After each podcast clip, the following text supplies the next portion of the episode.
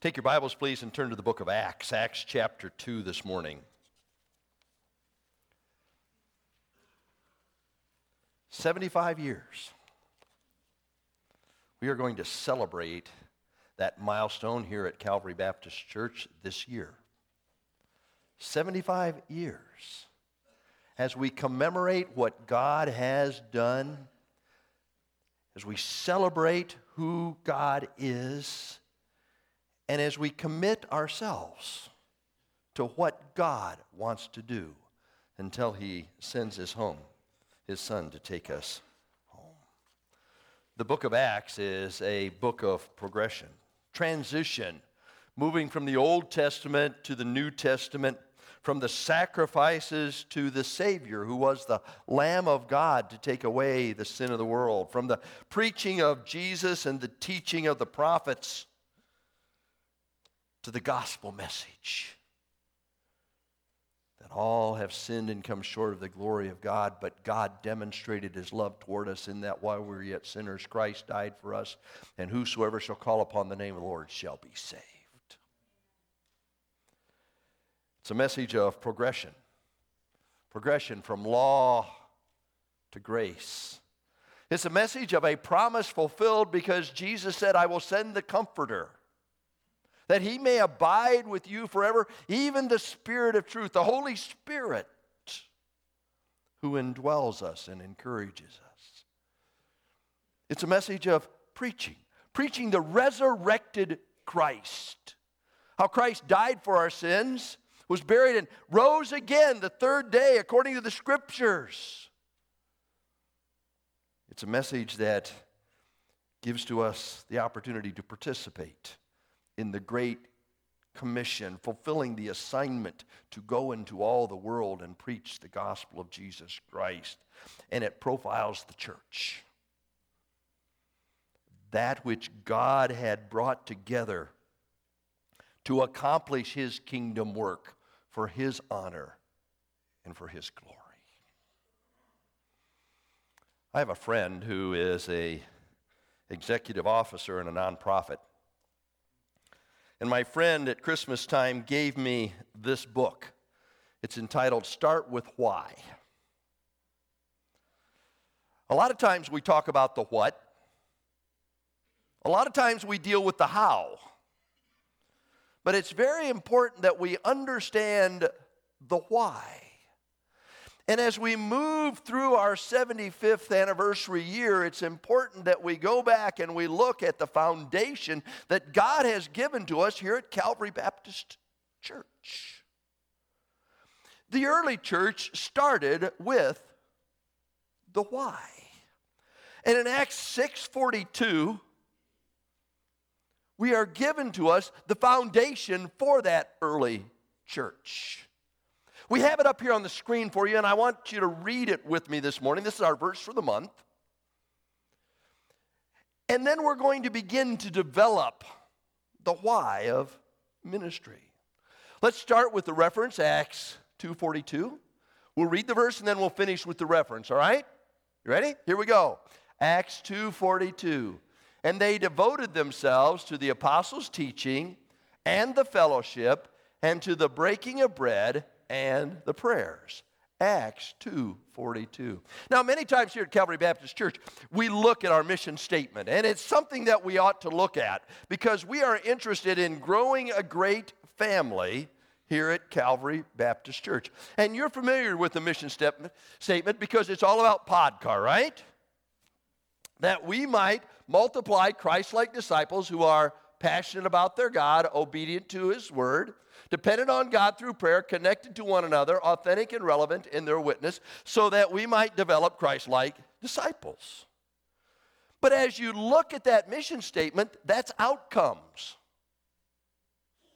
Passionate about our God, that's an outcome. Obedient to His word, that's an outcome dependent on prayer, connected to one another, authentic and real. That's an outcome. But what is the why behind our mission statement? Back to Acts 2:42. Read it with me this morning, will you please? And they devoted themselves to the apostles' teaching and the fellowship to the breaking of bread and the prayers. That's the foundation for our mission statement. That's the why. The core is so important. And we need to make sure that we are strengthening our core. Last couple of years, I've had a, a goal of physical fitness. And two parts of my goal have involved push ups and sit ups. Last year, I added pull ups to that regiment. And the reason I did that was because I wanted to strengthen my core. I wanted to make sure that my body would be able to function properly because it's all built around the core. I go to the gym and I see a lot of guys that just do upper body stuff. They look great, but they couldn't run a mile if their lives depended on it. I see other people on the treadmill that just put in miles and miles and miles, and yet their upper body isn't all that strong. We need to strengthen our core because from that comes our upper body and our lower body, and we're able to function properly. So let me give you the core of Acts 2:42, and over the next 4 weeks we are going to look at these elements individually. The why of ministry. That early church was committed to the word of God a commitment to the Word of God. That early church was interested in a relationship together. Now, if you're equating this with Acts 2:42, and they continue steadfastly in the apostles' doctrine, that's our commitment to the Word of God, the fellowship, our relationship with each other, the breaking of bread, that's the communion service, remembering and reaching out to those around us, and the prayers, entrusting their lives and ministry to God. Those are our core values. That defines the why. Why we do what we now, let's dissect this just a little bit. A commitment to the Word of God. I want you to notice in our text that they devoted themselves. Circle that word devoted in your Bibles, will you please? This was not just something they preferred.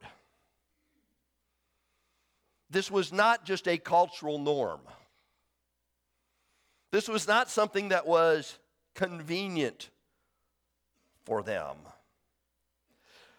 But in King James language, they were steadfast. They attended constantly. They preserved and persevered in these truths. This is what drove their lives and ministry. I want to stop right here and ask you why you do what you do. What drives you? What is foundational for your life? What helps you make all of the decisions that you have to make in life? What supports you when you struggle with life? A lot of times it's our background, isn't it? I grew up in a preacher's home. Some of you have also done that, and you know there's nothing like it on earth for a lot of reasons. I remember we were traveling with our, our kids when they were, were little, and they were just being rascals. This was a very unusual time in their lives. And I reached over the back seat and I got a hold of the closest one. And we settled some things right then and there. We had to stop and I had to go into a place. And as I got out of the car and I'm walking into this place, I'm thinking that's just how my dad would have handled it. Sometimes that's what drives us, isn't it? Sometimes it's our culture because there are cultural norms. But I want you to know that this early church was driven first and foremost by a commitment to the Word of God. Amen? And that ought to be what drives our lives. Now keep your finger here in Acts chapter 2 and turn over to 2 Timothy chapter 3. This is a passage that's very familiar to you. 2 Timothy chapter 3.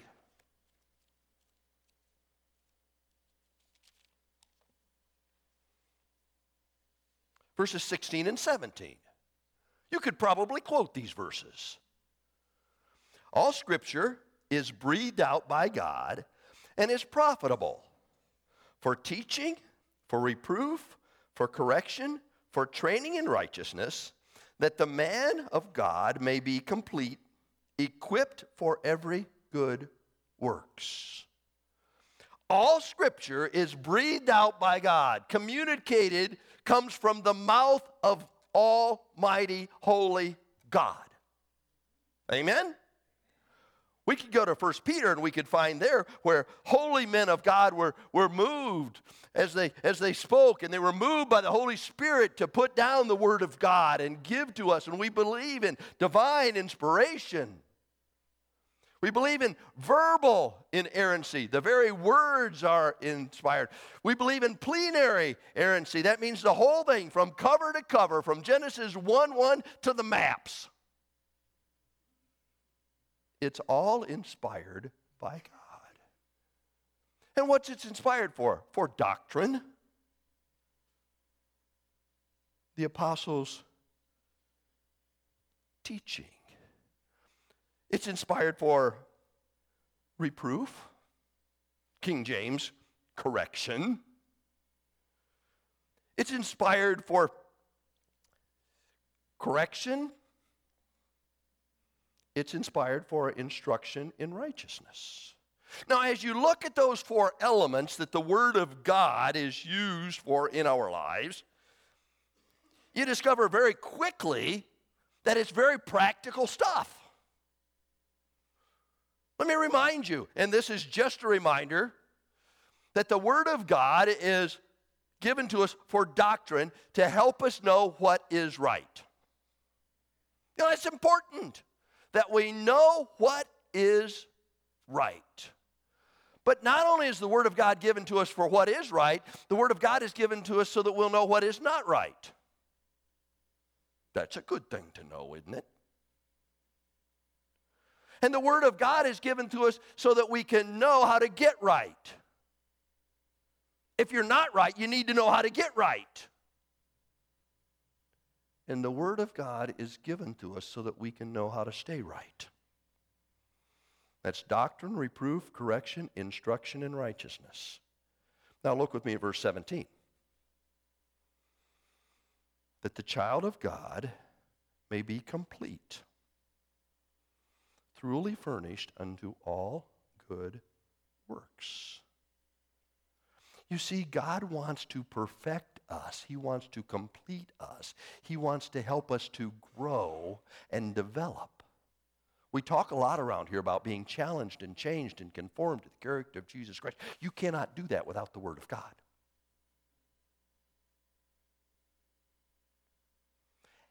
And this, what we call progressive sanctification in our lives, is so necessary because we start out as newborn babes and we're told that we are to desire the pure milk of the word that we may grow thereby. And then we are told to grow in grace and in knowledge of our Lord and Savior Jesus Christ. And that's all this process. But it's a process that God accomplishes as the Word of God impacts our lives. The writer of Hebrews put it this way the Word of God is quick and powerful and sharper than any two edged sword, piercing even to the dividing asunder of soul and spirit and joints and and is a discerner of the, listen to this, thoughts and intents of the heart. That's what God's word does for us.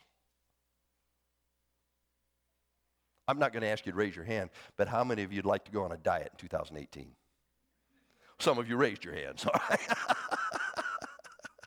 now, if, if, you, if you do go on a diet, that is going to mandate that you restrict in some ways the foods that you put in your body, right? No, you, you got a different kind of diet. I heard about a great diet this past week. It's a 10 hour diet. And the way it was defined, as I heard about it, you can eat anything you want for any 10 hour, consecutive 10 hours during the day. And then you quit eating for the rest of that time, which means 14 hours you're not eating anything. Know, I could almost do that. And, and, the, the whole idea is that for 14 hours you're, you're kind of fasting and you're letting your body digest this kind of thing. Now, I haven't tried it yet. I'll let you know how it works. But you know what you digest determines how well you develop your core? It's critical. And they devoted themselves to the apostles' teaching. Back to Acts 2, please.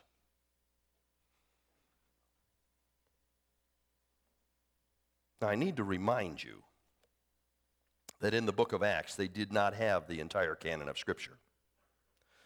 They did not have the total collection of truth. What they did have was they had teaching from those who had been with Jesus. That's the apostles. What they did have was they had truth that was being passed on from the truth giver. Now, they had the Old Testament scriptures, and many of these were Jewish believers who had understood what God's plan was, beginning with Genesis chapter 1, working through the Old Testament. And now they are transitioning into truth that was being passed down from the Lamb of God who came to take away the sins of the world. Ephesians chapter 2 tells us that the body of Christ was built on the foundation of the apostles and prophets, Jesus Christ himself being the chief cornerstone. Ephesians 4 tells us that he gave some apostles and some prophets and some evangelists and some pastors and teachers for the perfecting of the saints, the work of the ministry, the edification of the body of, of Christ. So when we think about the apostles' teaching, we need to think about Scripture because that's what we have today. Scripture, which is a truth line, a text that the Holy Spirit takes and brings to our remembrance and teaches us all things through. So I want you in your mind to draw this line and call it a truth line. Will you please? That's this all scripture, doctrine, reproof, correction, instruction, righteousness. That's this so that we may be complete, truly furnished unto all good works. That's this understanding what the Word of God is. Now, I told you earlier I was going to remind you of non negotiables. The first non negotiable is that the Bible is the Word of God. Amen? That's non negotiable. It's not that the Bible contains the Word of God. It's not that the Bible reflects the Word of God. It's not that the Bible might be the Word of God. The Bible is the Word of God.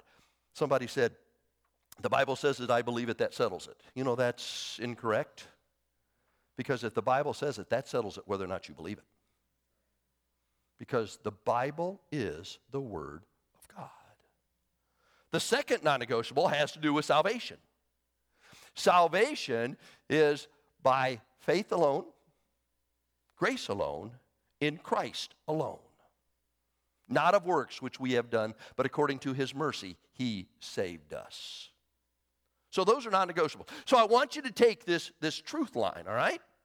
I want you to take this scripture text and I, I want you to identify it in your life as representing those non negotiables. Now, we have a couple of challenges with this truth line. And the first challenge is that our culture would have us to live below the truth line.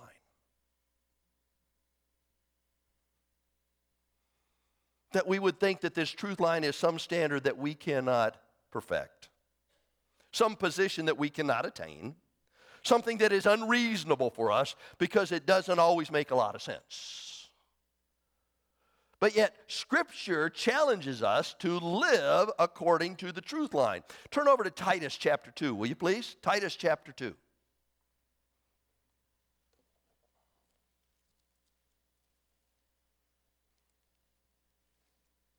Titus, Philemon, Hebrews. Titus chapter 2. Look with me beginning verse 11. For the grace of God has appeared, bringing salvation for all people, training us to renounce ungodliness and worldly passions and to live soberly, to live self controlled, upright, and godly lives in this present age, waiting for our blessed hope and the appearing of the glory of our great God and Savior Jesus Christ who gave himself for us to redeem us from all lawlessness, to purify for himself a people of his own, possessed who people of his own possession who are zealous of good works.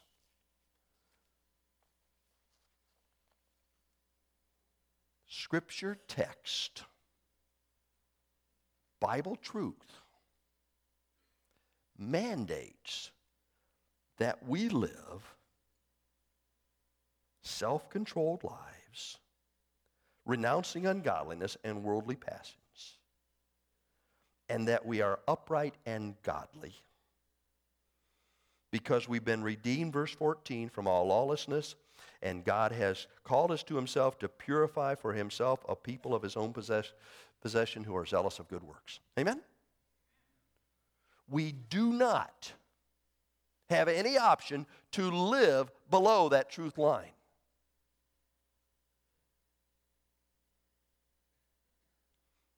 God has given to us a standard, and there are no exceptions for the child of God. Now, do we always make it? No. Talked about that progressive sanctification in our lives. And we always have to be developing. And that's why we always talk about challenge, change, conform to the character of Christ process. But we cannot live below the truth line. Amen? We cannot accept that in our lives. You cannot accept that in your life. I cannot accept that in my life. We have a standard. Remember, they devoted themselves. This is what drove them. They were steadfast. But neither can we live above the truth line. You remember Jesus in Matthew chapter 23 had a discussion with the Pharisees. You remember that? They were scribes, they were Pharisees, they were hypocrites. And he had a discussion with them because they shut the kingdom up in people's faces, saying, You're not good enough for the kingdom of God. They'd travel overseas for a single proselyte, but they'd forget about people around them. They'd make oaths to the gold in the temple. They'd emphasize the, the mint and the dill, the small things, and forget about justice and mercy and faithfulness. They'd clean up the outside of the cup, but the inside was full of greed and self indulgence. Jesus said they were like whitened sepulchres, look good on the outside, but full of dead men's bones on the insides. They'd build monuments to dead men. Now, what were they doing? They were living above the line.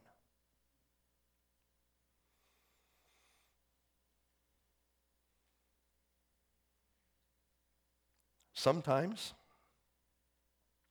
a challenge of us for evangelical fundamentals or fundamentalist evangelicals is to make sure that we are not living above the line and making that scripture text and scripture truth. I was asked this morning where my tie was.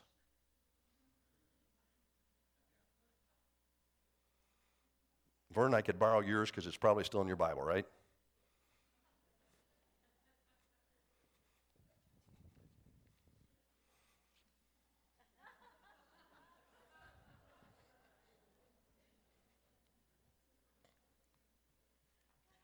How's it look?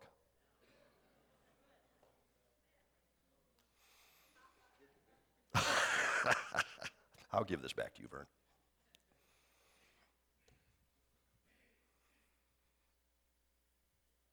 You know, mandating a tie on the platform is living above the line, folks.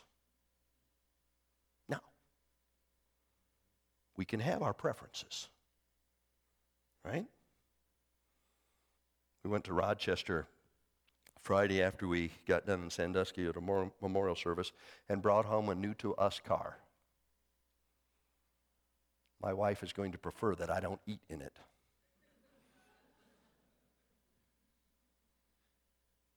But that's her preference. Connie Gale, that's above the line.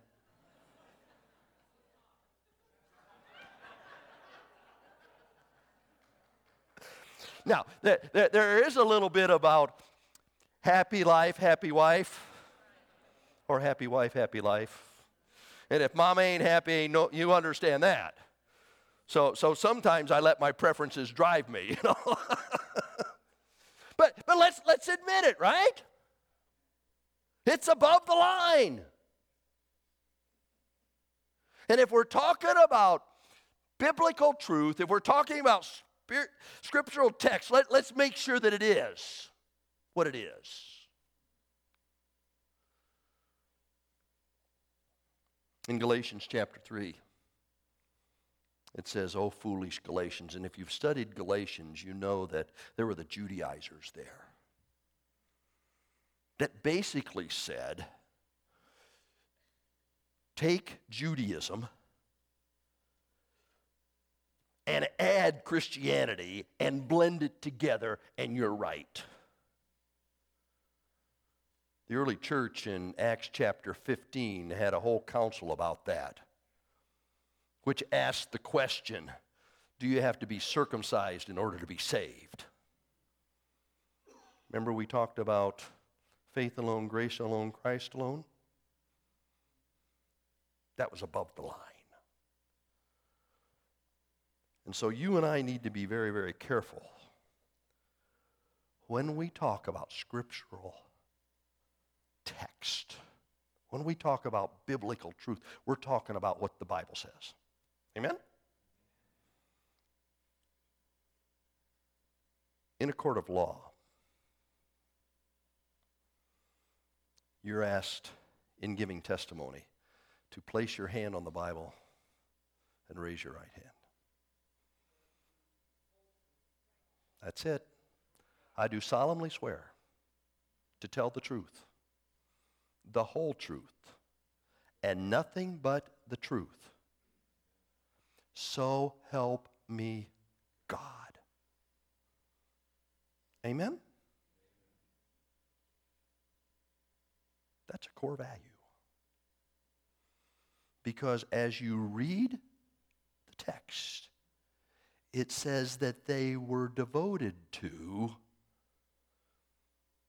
the apostles' teaching, the Word of God that which was profitable for doctrine, reproof, correction, instruction in righteousness, that they might be completed, truly furnished unto all good works. As we celebrate 75 years, I want us to know, want us all to know that what drives this ministry is a commitment to the Word of God. Amen? Now, are you still in Acts chapter 2? We've just talked about the first why. I want you to see what happened when this why was worked out in their lives. Acts chapter 2, verse 43. And awe came upon every soul, and many wonders and signs were being done through the apostles. Do you see what happened? It was awesome.